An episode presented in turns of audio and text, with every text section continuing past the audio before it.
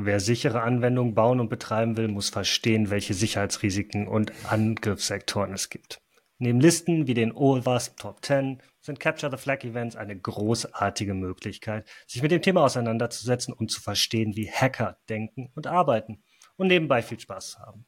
In dieser Folge sprechen wir über diese Art von Cybersecurity Training und was man dabei für die eigene Arbeit als Developer lernen kann.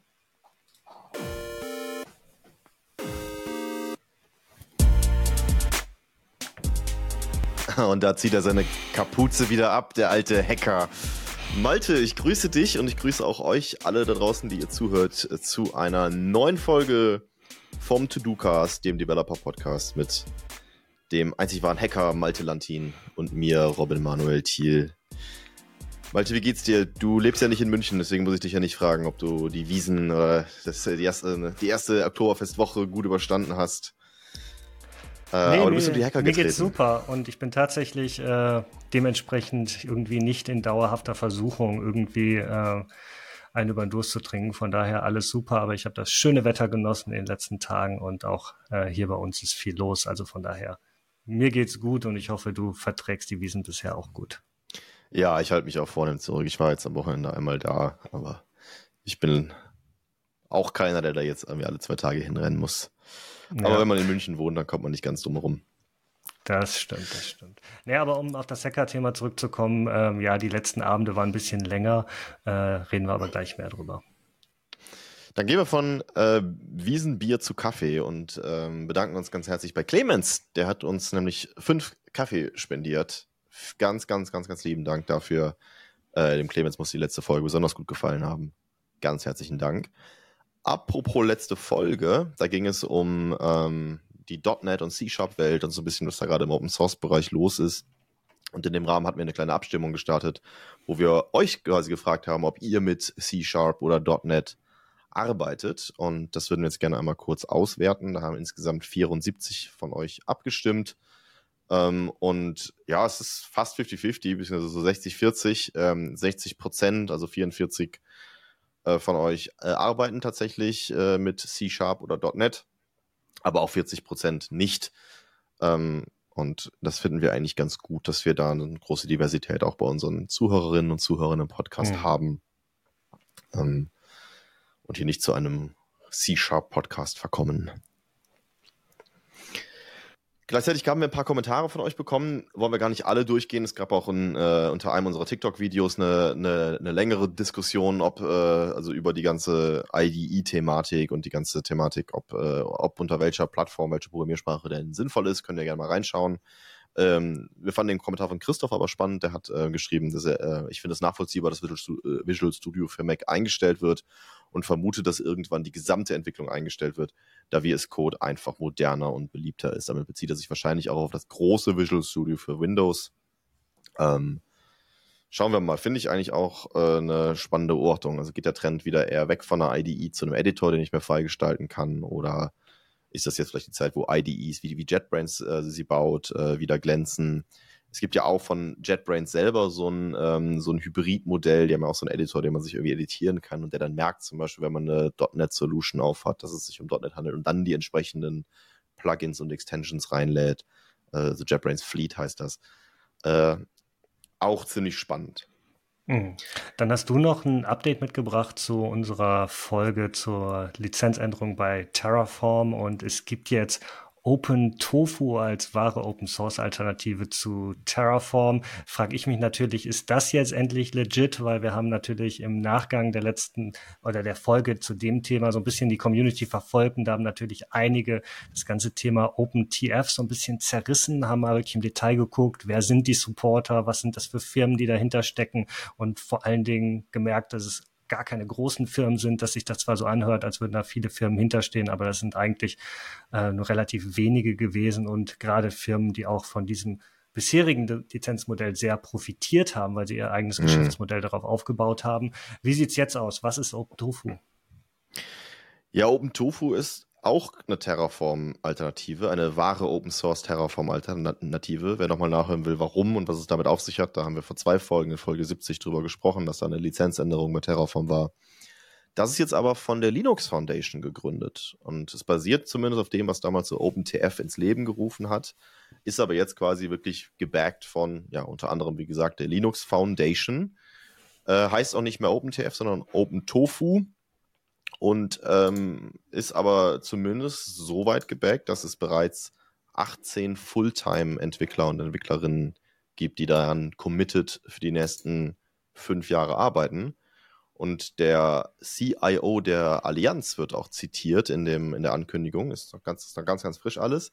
Aber der wird zumindest da, dahingehend zitiert, dass sie bei der Allianz schon gerade ihre, in, ihren Infrastructure as Code umbauen auf das, was OpenTofu ist. Also es soll auch abwärtskompatibel sein, es soll auch bis zu einem gewissen Grad kompatibel mit dem bisherigen Terraform sein.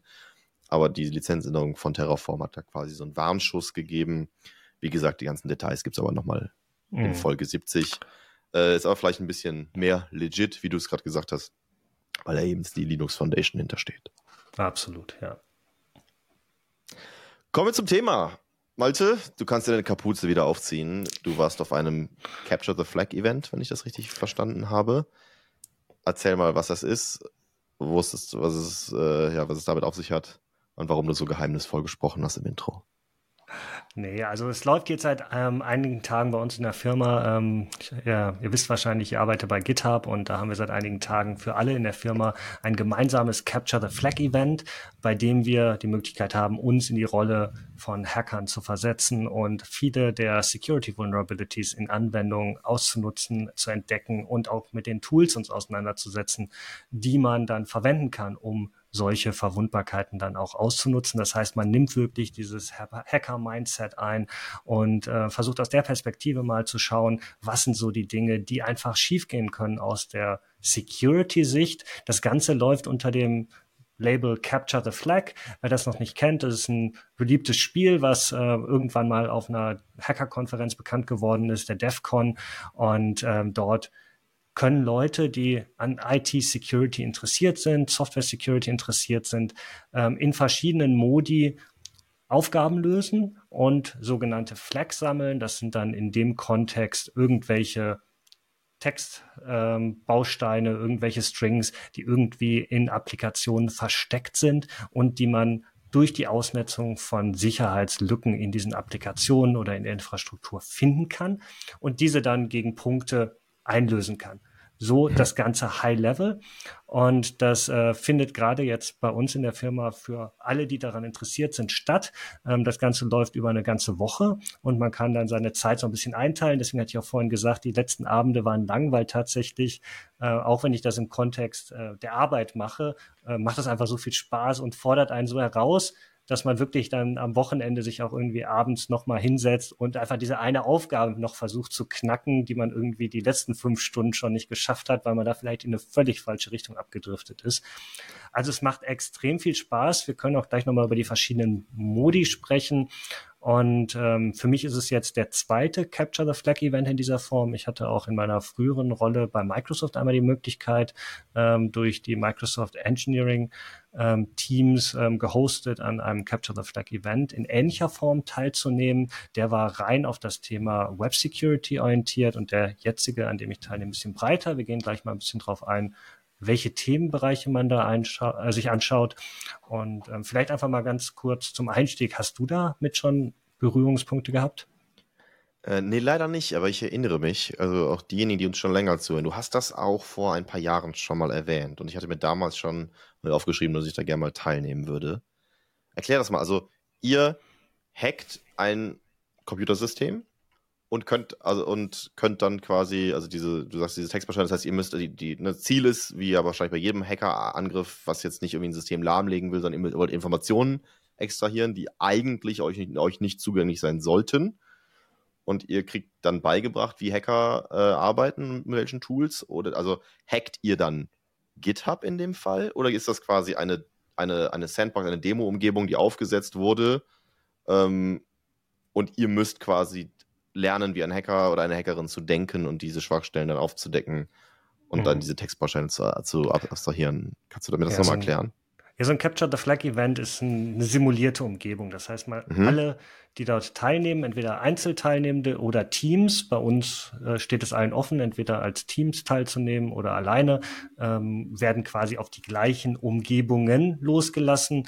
Ähm, in dem letzten, letzten Capture the Flag, den ich gemacht hatte, war es eine Applikation, die extrem viele Verwundbarkeit hatte und damit quasi schon unrealistisch war, weil so viele Fehler macht in der Regel niemand in einer Applikation. Never say never. Never say never. Ja. Und ähm, jetzt ist es tatsächlich so, dass es verschiedene Applikationen sind, sind alles ähm, simulierte Szenarien. Das heißt, es ist jetzt nicht ein Cyber Security Test im Sinne von Penetration Test auf die eigenen Anwendungen im Unternehmen. Das ist eine völlig andere Kategorie. Können wir vielleicht nachher noch mal ein bisschen drauf eingehen, wie man mhm. das auch so ein bisschen spielerisch gestalten kann. Äh, findet natürlich auch in vielen Firmen statt. Ähm, bei Capture the Flag geht es tatsächlich darum, dass man was Neues lernt und an simulierten Szenarien, fiktiven Anwendungen, die extra für diesen Capture the Flag Event gebaut wurden, bestimmte Verwundbarkeiten ausnutzt. Da gibt es ähm, zwei grobe Varianten, in denen diese Capture the Flag ähm, Events stattfinden. Es gibt sogenannte Jeopardy-Events. Ähm, da hat man verschiedene Aufgaben und so wie bei Jeopardy dreht man quasi eine Karte um, kriegt eine Aufgabe und muss dann diese Aufgabe lösen. Und das Ziel ist es am Ende dann in ein Online-System das Flag einzutragen und dafür Punkte zu bekommen. Und alle, die an der Veranstaltung teilnehmen, haben dann so ein Leaderboard und man kann das wirklich in Echtzeit verfolgen. Teilweise ist das Ganze mit den Punkten auch dynamisiert. Ne? Umso mehr Teams eine bestimmte Aufgabe erledigen, umso weniger Punkte gibt es dafür, um natürlich die Leute zu motivieren, auch an schwierigeren Aufgaben zu arbeiten. Oder je nachdem, wie schwierig die Aufgabe ist, gibt es da unterschiedlich viele Punkte für. Ähm, die andere Variante ist Attack Defense. Ähm, das ist so ein bisschen ähnlich wie das, was man unter Capture the Flag aus dem Bereich der äh, Ego-Shooter, ähm, Videogames kennt, wo ich tatsächlich zwei Teams habe, die treten gegeneinander an. Und ähm, in der Regel hat man dann pro Team eine, eine virtuelle Maschine, ein äh, Computersystem oder halt ein komplettes Netzwerk von Computersystemen und man muss dieses gegen das angreifende Team verteidigen und gleichzeitig in das, an, in das System des anderen Teams eindringen und dann dort durch die Veranstalter platzierte Flags in diesem System finden oder in diesem Netzwerk finden und diese dann wiederum ähm, gegen Punkte einlösen. Das heißt, da versucht man gegeneinander zu arbeiten. Die einen wehren ab, versuchen das System okay. abzusichern und die anderen greifen an. Wo es bei diesem Jeopardy letzten Endes nur darauf, darum geht, in verschiedenen Kategorien sich Fähigkeiten anzueignen und diese dann einzusetzen, um die Flags zu finden in diesen unterschiedlichen Systemen. Und ähm, tatsächlich ist es ganz unterschiedlich. Da gibt es ähm, äh, Open Source, aber auch ganz viele kommerzielle Veranstalter, die das für Konferenzen, aber auch für Unternehmen als Trainings anbieten. Und äh, was ist ein besseres Training als etwas, was man spielerisch machen kann, wo es einen wirklich auch dann motiviert, wo man viel lernt. Und je nach ähm, Unternehmen, das das anbietet oder je nach Plattform, die man da nutzt, hat man teilweise so ein bisschen E-Learning dabei. Das heißt, man kriegt so ein bisschen Upskilling zu der Aufgabe direkt dazugereicht oder man muss halt einfach arbeiten wie jemand, der wirklich in dem Bereich Cybersecurity einsteigen möchte, man muss sich das Wissen aneignen. Man muss es lesen, man muss online suchen, Google verwenden, mittlerweile natürlich mit irgendwie ChatGPT oder Bing ganz andere Möglichkeiten, wo man dann auch Fragen stellen kann. Hier folgendes IT-System, wie soll ich denn da rangehen? Da kommt man dann auch manchmal in die, in die Filter rein, wo dann ähm, diese, ja, diese Chatbots sagen, ja, nee, das hört sich jetzt ein bisschen nach äh, das sag ich dir nicht, wie das äh, geht. Angriffsszenarien an. Genau, das möchte ich mhm. nicht verraten. Aber da kriegt man natürlich auch viel raus, gerade wenn man das wirklich aus dem, der Perspektive so, wie kann ich mein System absichern, äh, betrachtet und dann auch die An Angriffsvektoren beleuchtet. Und ähm, das heißt, ich recherchiere online zu einer Aufgabe, finde dann verschiedene Ansätze und versuche das dann einfach mal, mich da durchzuarbeiten. Ähm, und ähm, je nachdem, in welchem Unternehmen man arbeitet, wenn man das im beruflichen Kontext hat, darf man dann auch mehr oder weniger professionelle Security Tools verwenden. Ich glaube, ganz viele kennen sowas wie Kali Linux, vielleicht auch einfach aus ja. ähm, so Serien wie Mr. Robot, wo dann auch mit solchen äh, speziellen Linux-Distributionen gearbeitet wird, so ganz viele Security Tools bereits enthalten sind. Und in manchen Unternehmen ist es dann immer so, äh, Red Flag, ne? bloß nicht, das nicht, nicht mal in der virtuellen Maschine installieren oder virtuelle Maschinen in der Cloud nutzen, wo das installiert ist. Und da ist man dann vielleicht eher auf ähm, die Dinge angewiesen, die man vielleicht mit den Browser-Developer-Tools machen kann oder die man so Tools wie Postman machen kann, wenn es dann darum geht, irgendwelche äh, Dinge auszunutzen. Aber mit solchen professionellen Security Tools kann man natürlich ganz viel machen, gerade wenn es dann in Richtung irgendwie Brute Force oder solche Trial and Error Verfahren geht, wo man dann versucht, einfach äh, möglichst viele Kombinationen auszuprobieren. Ähm, macht also extrem viel äh, Freude, da auch einfach neue Dinge zu lernen auch einfach zu sehen, wie arbeiten wirklich auch Leute, die dann am Ende des Tages auch die Systeme angreifen, die ich selber baue. Ne? Das ist, kann die Software sein, das kann irgendwie ein IT-System äh, sein, was ich selber betreibe. Und die Leute, die mich da potenziell angreifen, die gehen natürlich auch nicht hin und ändern irgendwie in der Browser-Adresszeile händisch irgendwelche Parameter, sondern die nehmen auch diese professionellen Tools und da ist natürlich extrem wichtig, da auch ein Verständnis für zu entwickeln und dann auch einfach besser zu werden, äh, in dem, wie man die eigene Software absichert. Ja, also gerade sowas wie Kali, Kali Linux ist ja auch äh, gerade sehr dafür bekannt, dass es halt nicht nur diese ganzen Hacker-Tools installiert hat, sondern dass es natürlich auch sehr den eigenen die eigenen Fußspuren verwischt und ganz, ganz viel anonymisiert. Also ich glaube, ich fände es auch total spannend, in diesem Defense-Team zu sein. Ne? Du hast ja vorhin gesagt, ne? es gibt auch diese Variante Attack Defense, wo es wirklich ein verteidigendes Team gibt. Dann haben wir wirklich zu erleben, wie ist das denn? Oder wie sehen denn meine Logs aus, wenn ich einen, sag ich mal, Angriff bekomme und gar nicht, äh, und da die, die Spuren wirklich verwischt sind und gar nicht genau sehen kann, wo das herkommt vielleicht, oder mhm. das von ganz vielen verschiedenen IP-Adressen aus gleichzeitig passiert, weil ich da gar nicht irgendwie so ein IP-Adress-Blocking machen kann. Ähm, Finde ich, äh, finde ich spannend. Und am Ende ist es ja, also von beiden Seiten stelle ich mir das total sensibilisierend vor für die eigene Anwendung. Ne? Also wenn ich so eine Demo-Anwendung hacke, indem ich vielleicht, äh, dadurch, dass ich durch so ein Capture the Flag-Event geleitet werde, mal auf die Idee komme, weiß ich nicht, ob ich das äh, Passwort vielleicht brute forcen kann. Dann mache ich mir ja selber unterbewusst Gedanken, hey, die Anwendung, die ich so zuletzt programmiert habe, kann man da eigentlich mein Passwort brute forcen?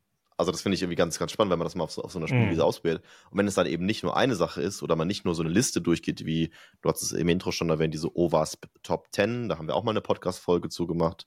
Könnt ihr auch gerne nachhören. Äh, da haben wir mal drüber gesprochen. Das ist so eine Top 10-Liste der gängigsten Security-Schwachstellen. Sondern, also dass man diese Liste nicht, nicht nur durcharbeitet aus der verteidigenden Perspektive, sondern wirklich auch mal aus der angreifenden Perspektive. Also ich glaube, ich äh, also das hat mich total neugierig gemacht.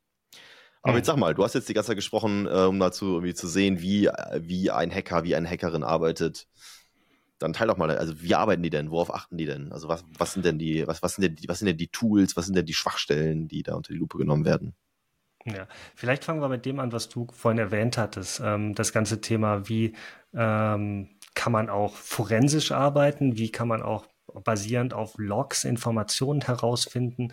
Das kann auch bei so einem Jeopardy-Event Teil ähm, der Aufgaben sein. Das heißt, ich bekomme einfach äh, haufenweise Logs. Ne? Ich habe äh, gestern in dem Zuge nach vielen Jahren mal wieder äh, Wireshark installiert, um dann Logs einzulesen und dann okay. tatsächlich ja. durch äh, kilometerlange Logs durchzugehen und mich damit zu beschäftigen, wie kann man die sinnvoll filtern, wie kann man da auch die ähm, potenziellen Angriffe finden, weil auch solche Szenarien kann es in so einem Jeopardy-Event geben. Oder wenn ich in einem Attack Defense bin, da muss ich auch das tatsächlich tun. Ich muss solche Logs monitoren, um zu sehen, äh, werde ich gerade angegriffen, um das dann auch entsprechend ähm, verhindern zu können. Es gibt auch noch natürlich andere Kategorien, in denen man da arbeitet. Ich gehe jetzt einfach mal kurz die Liste durch, äh, was so üblicherweise ja, in, so, in so einem Jeopardy-Event alles äh, vorkommt. Und dann können wir halt in einige dieser Bereiche ein bisschen tiefer einsteigen und ein bisschen darüber sprechen, welche Dinge sind vor allen Dingen dann vielleicht auch für Developer interessant, dass man sich da mal mit auseinandersetzt, weil manche Sachen sind vielleicht eher klassisch äh, IT-Sys-Admin-Aufgaben, ähm, aber gerade jetzt in unserer DevOps-Welt verschwimmen diese Dinge natürlich auch. Und wenn ich jetzt meine eigenen Microservices in Container in einem Kubernetes-Cluster äh, hoste, dann bin ich vielleicht auch für die Security meines Containers verantwortlich und der Services, die da drin laufen, ähm, auch wenn ich vielleicht klassisch aus der Developer-Ecke komme. Ähm, erstmal das Thema Kryptographie, sich damit auseinanderzusetzen, ähm, ist natürlich super spannend und ich finde, das kommt bei vielen Leuten im Alltag zu kurz, bei mir auch. Und das merke ich jetzt auch, dass ich mich mit diesen ganzen äh, State-of-the-Art Encryption Algorithmen eigentlich kaum auskenne, äh, ganz natürlich, man hat ein Basiswissen von den Dingen, die man tagtäglich braucht, aber in diesem ganzen Bereich Kryptographie beschäftigt man sich damit. Ne? Wie kann man vielleicht auch Kryptographie brechen? Wie kann man halt vielleicht durch bestimmte Attacken, äh, bestimmte schwache Kryptographie-Algorithmen, die aber in der Praxis immer noch verwendet werden, aber mittlerweile ähm, Schwachstellen aufweisen oder durch moderne Technik einfach ähm, per Brute Force geknackt werden können? Wie kann man das entsprechend angreifen?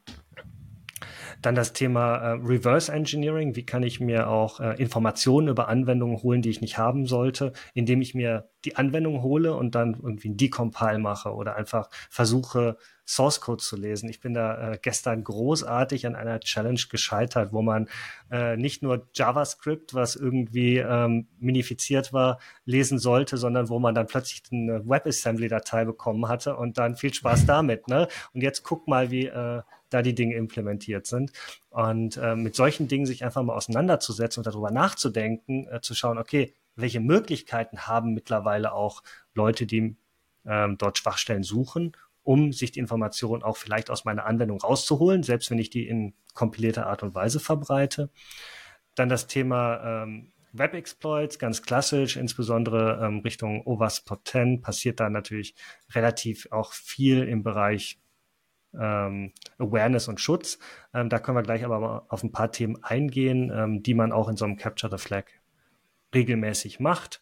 Ist das dann äh, das sowas wie SQL-Injection oder, oder sowas? Also wenn das so Web-Exploits, genau, Web so, das ist so das Erste, was mir in den Kopf kommt.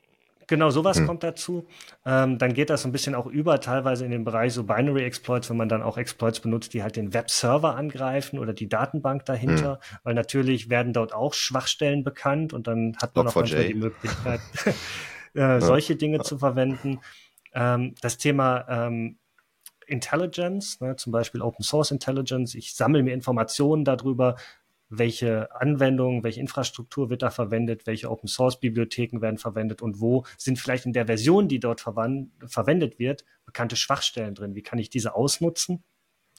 Ganz allgemein so, dass äh, der Bereich so Aufklärung, ähm, das heißt, ich sammle Informationen über Anwendungen, sammle aber auch Informationen über die Leute dahinter, über die Firma dahinter. Ne? Und geht das auch über in diesen Bereich Social Engineering. Und manche Capture the Flag Event haben, Events haben tatsächlich auch so Dinge dabei, wo man sich ähm, Informationen über die Developer holt. Das heißt, man muss sich eine Information darüber beschaffen, wer sind die Leute, die in dieser Anwendung arbeiten und schaut dann halt über in dem Fall eines Capture the Flag Events fiktive, aber schaut dann halt auf LinkedIn-Profile, schaut dann auf Facebook-Profile und guckt so ein bisschen so, was ist der Interessenbereich dieser Leute, um dort vielleicht auch Hinweise zu bekommen, wie diese Leute auch arbeiten oder wo die dann teilweise auch Informationen liegen, weil das passiert natürlich auch immer wieder, ähm, dass Mitarbeitende von Unternehmen vertrauliche Informationen liegen, weil sie denken, damit kann eh niemand was anfangen und plötzlich kriegt dann mal jemand irgendwie Zugriff auf ein IT-System und dann wird so eine Information plötzlich extrem wertvoll. Boah, das finde ich ultra spannend, weil also ne, ich habe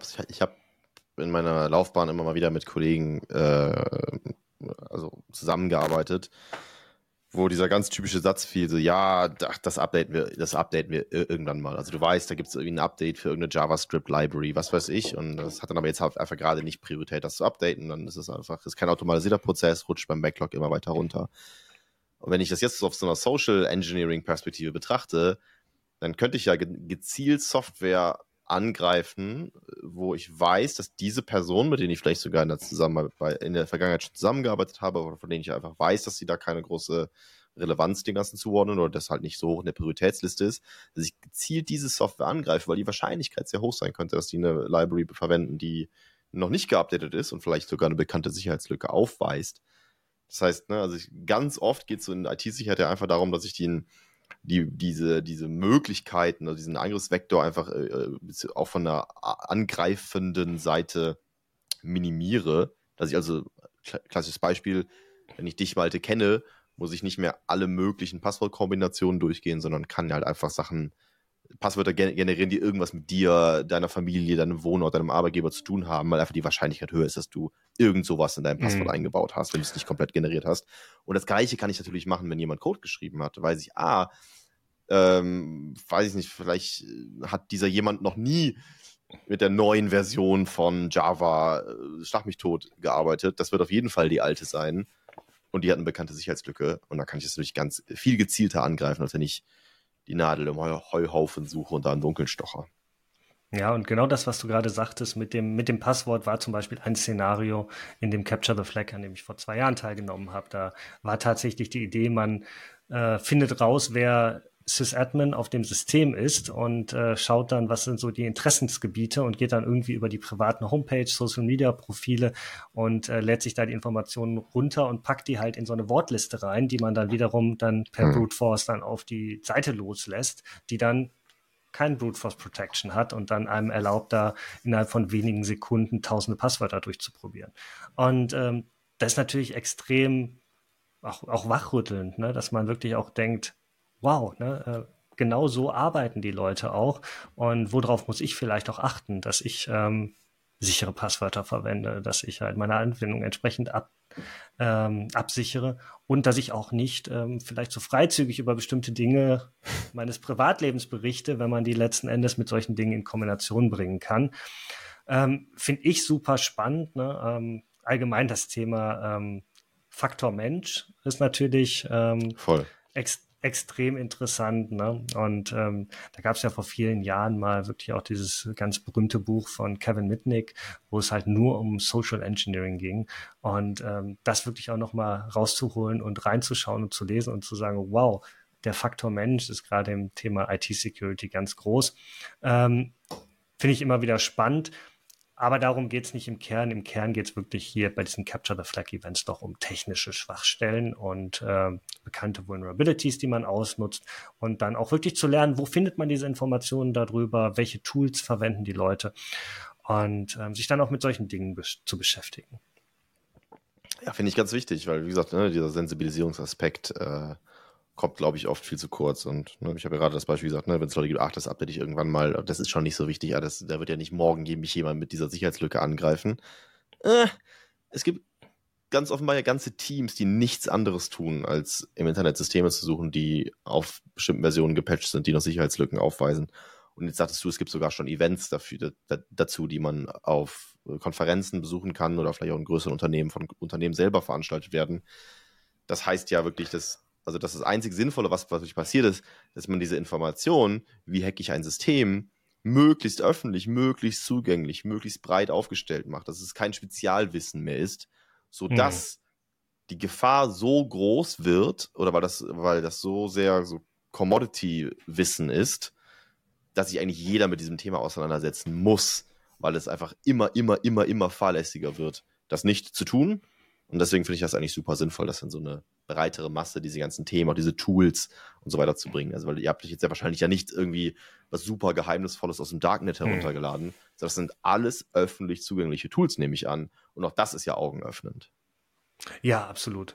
Und tatsächlich, das, was du gerade gesagt hast, ich glaube, äh, wir alle haben irgendwo in unserem Umfeld diese eine Applikation, wo wir vielleicht die Infrastruktur oder die Applikation oder das Framework nicht auf dem neuesten Stand haben. Und sobald dort eine Verwundbarkeit gefunden wird, kann man auch automatisiert einfach das Web scannen und sehen, okay, welche Webserver liegen dahinter, welche Framework-Versionen liegen dahinter, das kann man auch rausfinden. Ein Szenario einer, ähm, einer Challenge, die ich jetzt äh, in der letzten Woche gemacht habe, da ging es um eine Applikation, äh, Python-Applikation mit, mit Flask und Ninja als Templating Engine. Und da ließ sich relativ schnell rausfinden, dass das eine verwundbare Version ist. Und dann hatten die Developer halt beim Templating ähm, nicht den User-Input ordentlich äh, frei von ähm, Python-Statements gehalten. Und dementsprechend konnte man, wenn man das richtige Feld gefunden hatte, dann über äh, Form-Data Dinge in das Template injecten, die es einem erlauben, über Krass. bestimmte Klassen von Python quasi durch so einen, durch den äh, durch die Klassenhierarchie durchzugehen, bis man dann am Ende irgendwo dann auf die Basisklassen kommt und sich dann wiederum hochhangeln kann auf irgendwie irgendwelche IO-Klassen, wo ich dann plötzlich Daten des Webservers auslesen kann. Und das war in dem Fall die Challenge, dann eine Textdatei, die irgendwo auf dem Webserver liegt, ähm, auszulesen. Und da war, da war dann das Flag drin. Aber genauso können das dann auch andere vertrauliche Daten auf diesem System sein, auf dem diese Applikation läuft. Ne? Irgendwelche Passwortlisten, irgendwelche Userlisten. Ich meine, ich habe ein Linux-System, wo ich vielleicht am Ende wenn auch nicht das Passwort, aber schon extrem viel weiß, welche User alle auf diesem System angelegt sind. Und alle diese Informationen kann ich natürlich dann, wenn ich die Permissions nicht richtig gesetzt habe und häufig laufen solche Applikationen, die auf irgendwelchen Demons laufen, mit relativ hohen Privilegien, ähm, dann kann ich natürlich diese Sicherheitslücken einfach ausnutzen, um mir die Informationen zu holen. Und wirklich diese Dinge einfach mal selber zu machen, sind dann wirklich auch ähm, ja, sehr wachrückend. Auch zu sehen, wie in Anführungszeichen einfach das ist, ne? Also, dass das jetzt kein, also, dass man sich, das Hacking natürlich nicht ist wie bei, wie bei Matrix, dass da irgendwie grüne Schrift über Bildschirm läuft und man erkennt nichts mehr und Leute geben da irgendwas, einfach hämmern da irgendwas in die Konsole und auf einmal kommt ein Ladebalken und dann poppen da 5, 15 Fenster hoch und Dinge werden von A nach B kopiert. Sondern dass das eigentlich nichts anderes ist als das Handwerk, was man ja als Entwickler oder Entwicklerin ohnehin die ganze Zeit macht. Ne? Also, dass man mit den gleichen Tools vielleicht arbeitet, dass man sich vielleicht einfach auf einer Kommandozeile irgendwie durch einen Verzeichnisbaum klickt oder tippt und dass das jetzt nicht, also dass das ja quasi auch, also wie Augen öffnet ist wahrscheinlich, wie zugänglich diese Tools doch sind, wie, wie, dass man da jetzt gar nicht unbedingt in eine komplett neue Welt eintauchen muss, sondern dass man die Sicherheitslücken auch relativ, ja, relativ schnell und relativ simpel, relativ einfach ausnutzen kann, wenn man sie dann einmal gefunden hat. Genau, und ich, tatsächlich geht es natürlich jetzt da nicht drum, irgendwelche super geheimen Zero Days auszunutzen. Und das sind ja die Dinge, die irgendwelche Geheimdienste tun. Ne? Ähm, darum geht es jetzt hier nicht. Es geht darum, einfach wirklich die Dinge, die schon bekannt sind, teilweise seit vielen Jahren, ähm, zu sehen, wie diese sich ausnutzen lassen und wirklich da sich dessen bewusst zu werden, dass ganz viele Applikationen einfach auf super alter Software teilweise laufen oder mit veralteten Sprachbibliotheken arbeiten, die halt Schwachstellen vorweisen und einfach dieses Bewusstsein zu entwickeln, dass man diese Dinge aktuell halten muss, dass man Sicherheitslücken schließen muss, wenn sie bekannt werden und sich dann auch wirklich auch mit älteren Applikationen regelmäßig auseinandersetzen muss. Wir packen auch nochmal einen Link in die äh, Show Notes. Es gibt diverse Seiten im Internet, aber auch manche, die sich speziell auch an Leute, die an solchen Events teilnehmen, richten, die dann sehr gut viele dieser Szenarien einfach zusammenfassen und einem das Handwerkszeug dann relativ schnell zugänglich machen. Und man muss jetzt hier nicht irgendwie erst eine wochenlange ähm, IT- oder Cybersecurity-Schulung machen, sondern wer irgendwie mit einem Software-Development-Background, IT-Background kommt, kann mit Hilfe öffentlich verfügbarer Quellen im Bereich Cybersecurity genau sich das Handwerkszeug zusammensammeln, ähm, das man braucht, um solche Dinge zu machen. Und wenn man das dann über so ein Event gelernt hat, kann man ja dann im nächsten Schritt sich die eigenen Applikationen anschauen und sagen, okay, wo sehe ich denn jetzt ähnliche Szenarien in meiner eigenen Applikation und wo muss ich da vielleicht Lücken schließen oder wo muss ich dann vielleicht auch mal, und da können wir gleich nochmal drüber sprechen, ähm, vielleicht auch die äh, Anwendungen, die bei uns im Unternehmen sind, einfach mal auf Sicherheitslücken testen, genauso wie ich das da mit diesen ähm, ja, diesen, äh, in diesen fiktiven mhm. Szenarien gemacht habe. Ja, da gibt es ja in einigen Firmen, vor allem so in größeren Firmen, auch ganze Teams für. Ne? Also ihr habt das jetzt spielerisch in Form von einem Event gemacht, aber ich kann mir bei so einer Firma wie GitHub auch gut vorstellen, dass es bei euch ganze Security-Teams gibt, die den ganzen Tag nichts anderes machen. Also bei Microsoft weiß ich es auch, die sind da auch recht, also die dokumentieren da auch viel und reden da auch viel öffentlich drüber. Ähm, da gibt es, also das heißt, das heißt dann üblicherweise Red Team und Blue Team in so Firmen. Und die machen, also deren Hauptaufgabe ist es, die eigenen Systeme zu pen-testen beziehungsweise zu verteidigen. Also das Red Team ist üblicherweise das Team, was dann versucht, ähm, ja, Schwachstellen im, also im eigenen System zu finden, so Friendly Hacker, wenn man so möchte. Also ne, ein ganzes komplettes Team an Mitarbeitenden, die dann versuchen, das, die eigene Software, die eigene Infrastruktur, den eigenen Server und so weiter zu, zu hacken und die quasi den ganzen Tag nichts anderes machen, als Informationen über das Netzwerk zu sammeln, über die Sicherheiten, über die Sicherheiten zu sammeln, die die ganze Zeit versuchen, Daten von außen zu extrahieren. Und das ist teilweise total spannend. Äh, und also ich, ich, war zumindest, ich war zumindest sehr, sehr überrascht, dass die äh, geschildert haben, dass die einen Großteil ihrer Zeit zum Beispiel damit verbringen, gar nicht die Attacke auszuführen, sondern die Attacke zu planen. Also ganz, ganz hm. viel Recherche zu machen. Das kann von, ja, wie gesagt, so Social Engineering bis hin zu erstmal dem reinen Sammeln von Informationen äh, gehen. Und dann gibt es auf der anderen Seite das Blue Team, was im Prinzip nichts anderes macht, als 24-7 die eigene Infrastruktur zu versuchen zu schützen. Und deren Aufgabe ist es dann natürlich auch, ähm, ja, Policies zu setzen, das System zu hardenen, aber natürlich auch sowas wie Monitoring zu betreiben, also das, das richtige Monitoring aufzusetzen, die richtigen Alerts sich einzurichten, richtig auf Schwachstellen zu reagieren, richtig das eigene System zu dokumentieren, weil natürlich auch, ne, wenn das 24-7 passiert, die das auch an andere Teams übergeben müssen, diese Watch, diese Wache, die sie da halten.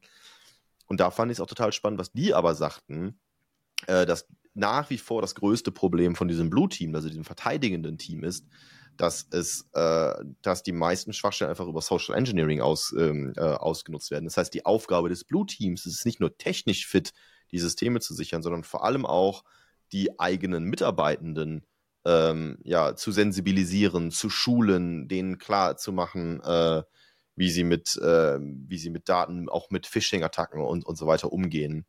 Und was sie auch machen müssen, ist ein gewisses Risk Assessment. Du kannst ja gar nicht, also gerade wenn du eine kleinere Firma bist, dann kannst du ja gar nicht leisten, so zwei so große Teams einzustellen. Das heißt, du musst selber die ganze Zeit gucken, okay, was, du musst dir zumindest bewusst sein, was haben wir für potenzielle Angriffsvektoren? Sind wir gegen DDoS geschützt? Ja, nein. Und wenn nein, was würde das denn für unser Business bedeuten, wenn wir einer solchen Attacke ausgesetzt werden würden? Das heißt, diese ganzen Red- und Blue-Teams, das, ist, das muss natürlich in ganz engem, äh, in ganz enger Zusammenarbeit mit dem Management ähm, äh, ja quasi aufsetzen und durchgehen, weil die am Ende natürlich die Entscheidung treffen müssen, ähm, ja, wie kritisch ist welche, äh, welche ja, Sicherheitslücke möchte ich hm. gar nicht sagen, wie kritisch ist welcher Angriffsvektor und ähm, können wir es uns, können wir dieses Risiko akzeptieren oder müssen wir da irgendwas gegen tun? Ja, und selbst innerhalb dieser Red Team, Blue Team Thematik gibt es dann ja auch noch verschiedene Ansätze. Einmal den Ansatz, man agiert quasi wie ein Angreifer von außen, das heißt ohne besondere Privilegien aber man kann das Ganze natürlich auch so machen, dass man wie ein Angreifer von innen agiert mit entsprechenden Privilegien. Man ist nämlich schon Teil des Unternehmensnetzwerks. Man hat schon einen User-Account. Und dann wird es natürlich noch mal schwieriger, dagegen zu verteidigen. Aber gerade in diesen ganz großen Firmen, du hast gerade Beispiel Microsoft genannt, muss man davon ausgehen, dass potenzielle Angreifer bestimmte Privilegien haben. Die können halt als Festbeschäftigte im Unternehmen sein, die können als Praktikantinnen und Praktikanten im Unternehmen sein. Das heißt, die Leute, die meine Applikation angreifen, können tatsächlich auch schon Teil meiner Organisation sein. Und da muss man vielleicht gar nicht so umfangreich äh, durch Social Engineering und man irgendwelche Accounts übernehmen und dann irgendwie ähm, Privilege Escalation durchlaufen, sondern man fängt irgendwie schon weiter oben an, indem man jemanden in der Organisation hat oder jemanden eingeschleust hat. Und genauso wie das halt auch in Geheimdiensten funktioniert. Ne, du hast versucht, versuchst auch Leute in anderen äh, Organisationen in anderen Ländern zu platzieren. Und genauso funktioniert das natürlich auch in großen Unternehmen. Und das müssen natürlich auch diese Cybersecurity-Teams simulieren. Und das finde ich natürlich noch mal herausfordernder, mhm. wenn du das, deine Anwendung gegen jemanden absichern musst, der wirklich schon viele Privilegien hat. Und da kommt natürlich sowas wie Zero Trust und Least Privilege äh, Additional zum Tragen. Access, also was, ja. Genau, dass man wirklich auch sicherstellt, ne, die Leute bekommen nicht mehr Rechte, als sie brauchen, nur das Kernteam bekommt die Informationen und nur just in time und alles wird gelockt und solche Informationen äh, sind dann natürlich extrem wichtig, um zumindest, wenn eine Attacke stattfindet, das zumindest zu wissen und dann nicht, wie wir es auch bei ganz vielen großen Unternehmen äh, in den letzten Jahren gesehen haben, dann vielleicht erst Monate oder Jahre später zu merken, oh, wir hatten da entsprechend äh, ein kleineres Problem, ähm, haben das mittlerweile behoben. Aber man sollte das natürlich eigentlich sofort herausfinden. Und ähm, dementsprechend ist, glaube ich, das Thema so Cybersecurity nicht nur etwas für die Security Teams und unser CISO bei GitHub sagt immer bei allen Company Events, wer ist Teil des Security Teams und erwartet, dass alle Hände hochgehen. Von jedem Engineer, von jedem Marketingmenschen, von jedem Vertriebler. Alle in der Firma haben einen Teil dazu beizutragen, wegen solcher Themen wie Social Engineering, aber natürlich auch gerade die Developer müssen natürlich sicherstellen, dass sie die Anwendung so bauen, dass sie von Anfang an sicher sind und dass Sicherheitslücken gar nicht erst entstehen. Da kommen natürlich, wir haben mal eine Folge auch gemacht über die ganzen Security Tools, die es so gibt im Bereich Code-Analyse, im Bereich Supply Chain Security, muss natürlich alles da sein, aber wirklich der Faktor Mensch und wie ich Dinge halt wirklich auch bewusst adressiere, ist extrem wichtig. Und da sollte man sich nicht auf das Cybersecurity-Team verlassen und sagen, ich mache hier meinen Job und am Ende lege ich das dann dahin und irgendwie sind dann die Security-Kolleginnen und Kollegen dafür verantwortlich zu gucken, ob das denn alles sicher ist, was ich da fabriziert habe. Nein, so sollte es nicht sein. Und von daher finde ich den Ansatz ganz gut, dass man auch so ein Capture the Flag-Event allen zugänglich macht. Ne? Ich meine, bei uns war es jetzt so, dass wir, egal welche Rolle an diesem Event teilnehmen konnten. Natürlich sind es am Ende größtenteils technische Leute, die da teilnehmen, weil sich dann vielleicht Leute, die irgendwie aus einem Bereich kommen, Finance, Marketing, was auch immer, sich da nicht dran trauen. Aber tatsächlich sind da auch Challenges bei, die kann ich mit null IT-Wissen einfach nur per äh, Internetsuche relativ schnell lösen. Ne? Da sind da teilweise auch wirklich triviale Dinge, die teilweise in Unternehmen schiefgehen und auch ähm, auf dem Niveau sich damit auseinanderzusetzen, finde ich super toll. Und von daher mein Aufruf, wenn ihr irgendwo arbeitet, ähm, wo es das bisher noch nicht gibt, regt das mal an. Ähm, motiviert vielleicht mal euer Management, wenn ihr selber in Verantwortung seid, guckt, ob ihr das Budget zusammenkriegt, mal sowas ähm, als internes Training zu machen. Und wenn ihr irgendwie Freelancer seid oder wenn ihr die Möglichkeit nicht im eigenen Unternehmen habt, geht auf so eine Konferenz, wo ihr sowas machen könnt. Ne? Geht auf so IT-Security-Events, wo man einfach an einem Wochenende mal so ein Capture the Flag machen kann. Man lernt so viel und es macht, macht echt viel Spaß. Man kriegt wenig Schlaf, aber es macht viel Spaß. Ich weiß zumindest von diesen äh, Red und Blue Teams bei, bei, Microsoft, dass man da sowohl ähm, ab und zu die Möglichkeit hat, Teil von zu sein. Also vor allem, wenn ich jetzt ein kritisches System habe und das online setzt, dass ich einfach mal mitlaufe mit dem Red Team, mit dem Blue Team. Mhm. Also auch, diesem, auch dieser DevOps-Gedanke, dass alle für alles so ein bisschen mitverantwortlich sind. Eine zweite Sache, die ich aber auch äh, vorher noch gar, nicht, noch gar nicht erwähnt habe, die ich auf jeden Fall aber noch sagen wollte, bevor wir die Folge jetzt hier auch zumachen, ist, was ich da total cool fand, ist, dass ne, es gibt dieses Red Team, dieses angreifende Team, es gibt das Blue Team, das verteidigende Team und alle paar Wochen rotiert das durch. Das heißt, die Mitarbeitenden, die im Red Team waren, werden jetzt das Blue Team und das Blue Team wird zum Red Team.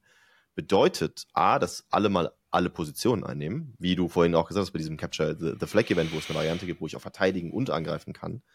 Und B heißt es aber, dass mich auf einmal Leute angreifen, die sehr gute Kenntnisse über meine eigene Infrastruktur haben, hm. weil die sie vielleicht selber aufgesetzt haben. Ja, das kann dir natürlich zum einen sagen, okay, vielleicht äh, schaust du dann auch mit den falschen Augen drauf, weil du natürlich denkst, ich bin ja total sicher und du kommst dann vielleicht gar nicht auf die Ideen, einen anderen Angriffsvektor zu nehmen, sonst hättest du dich ja gegen ihn abgesichert. Ähm, aber dass du halt einfach einen Angreifer hast, der sehr genau weiß, wie deine Infrastruktur aussieht, weil er natürlich Daten gesammelt hat, aber weil er, wie du gerade sagst, selber Teil des Unternehmens ist sagt ja auch keiner, dass so Leute, also ne, so Leute verlassen ja auch, auch, die Firma. Ich kann ja sogar sagen, ich vertraue meinen eigenen Mitarbeitenden, aber, so, aber es gibt ja auch Leute, die verlassen die Firma und Microsoft hat über 100.000 Mitarbeiter. Ne? Also wer sagt denn, dass da keine schwarzen Schafe oder Schläfer oder irgendwas dabei sind? Ähm, von daher äh, ultra spannend und du hast mir jetzt noch mal mehr Lust gemacht, an so einem Event teilzunehmen.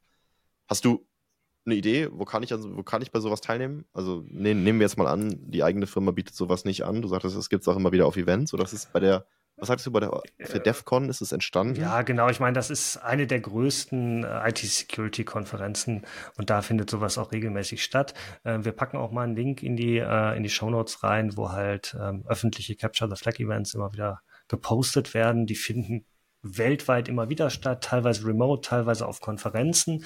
Äh, könnt ihr einfach mal draufschauen. Ansonsten ähm, haltet die ähm, einfach die Augen offen. Ich habe auch im Rahmen der Vorbereitung dieser Folge gesehen, es gibt auch an Universitäten solche Capture the Flag Events. Ich habe einen gesehen am, am KIT in Karlsruhe.